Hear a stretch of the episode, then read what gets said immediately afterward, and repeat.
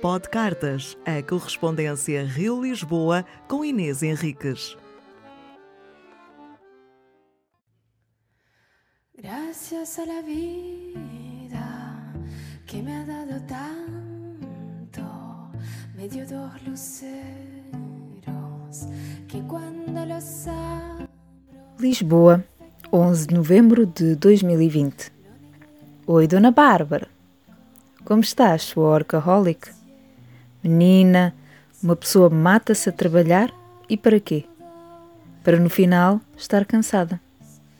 O meu corpo sente-se feliz depois de trabalhar muito e cair na horizontal. Os últimos dias têm sido assim, e isso faz com que eu, ratinho de laboratório, ande na roda num perpétuo movimento que dá a sensação de andar para a frente. Este é o ano de dar muitos passos atrás para, mais cedo ou mais tarde, dar muitos e mais um à frente. Não sou crente, mas tenho fé na minha perseverança. Como tu, que eu sei. Preciso que me contes, na próxima carta, tudinho sobre essa noite gloriosa do Rio de Contos. Vi a tua foto. Nossa, como tu estavas chique e bem. Gostei. Estou aqui torcendo por ti e pela literatura, nosso amor comum. Eu moro na cidade do Rio, Tejo. Está valendo. Devias abrir os horizontes. Sabes como anda a treinar para os contos. Quer dizer, andava, que agora a escrita de ficção tem estado parada. Sobrevive das histórias da rua, que a minha imaginação depois dá uma laminada, mas é num pequeno movimento das ruas que me inspiro. Como sabes, o mundo está recolhido ao seu casulo. Vamos todos renascer lindas borboletas daqui a uns meses. Ou então, noivas e noivos cadáveres, relembrando Tim Burton de tanta palidez por falta de o sol se banhar nos nossos corpos. É isso. Menina, não te afobes com esses hormónios loucos que nos deixam tantas vezes à beira da loucura. Embrace them. É a expressão que me ocorre e que acho melhor define esse acolhimento e essa aceitação do corpo em constante labuta. Sabes, tenho pensado muito nessa questão do ciclo menstrual, de como eu tantas vezes o achei incômodo, doloroso, em algumas vezes um estorvo. Um gasto em pensos higiênicos, absorvente para ti, ou tampão, lixo para o planeta, quando até uma coisa orgânica. E de como hoje penso, que benção para quem o tem. É não só um ciclo de vida, como uma limpeza do organismo e como a sua ausência pode ser bem mais nefasta do que as dores que promove a cada 30 dias. Quando esse ciclo cessa, é todo um conjunto de coisas que desaba na nossa cabeça e é preciso preparação. Às vezes não estamos preparadas. Será que alguma vez estaremos? Ele deve ocorrer já numa altura madura, só que às vezes antecipa-se e tira o chão.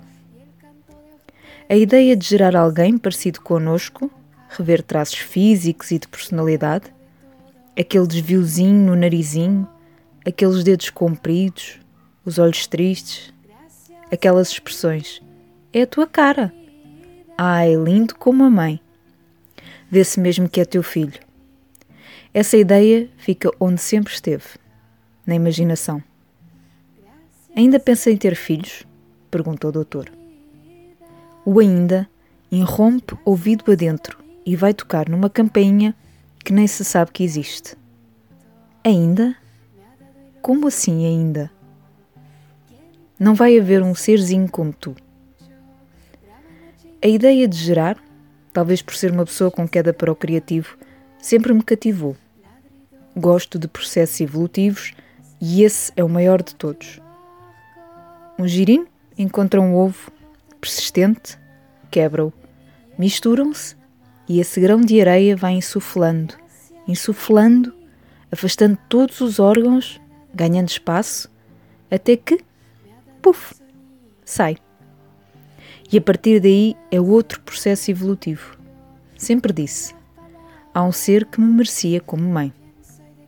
Por isso, minha amiga, embrace your period, o mais que puderes, respira fundo, Deixa-te levar por esse momento de renovação. Bota abaixo uma garrafa de Pinot Noir. Medita, Volta a respirar bem fundo. Toma um chá com um saco de água quente sobre o baixo ventre. Dá-te ao trabalho de, perdoa-me a expressão, cagar para o mundo. Esse momento é teu, barafusta, arranca cabelo, enfarda doces, mas deseja-o. Um dia ele vai e não volta mais.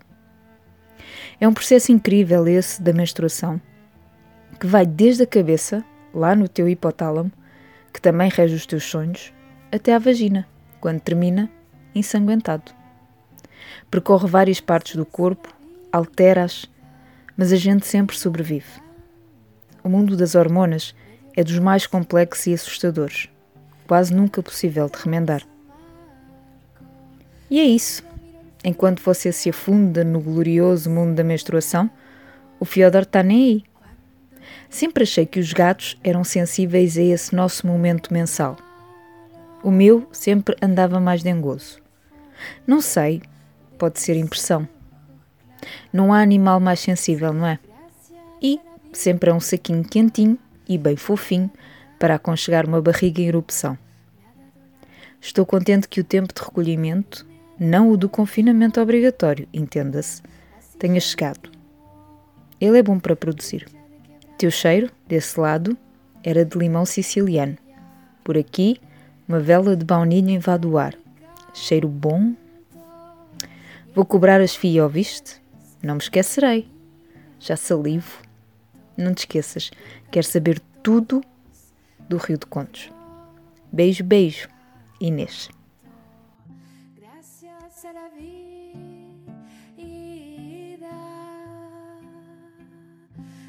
Gracias a la vida.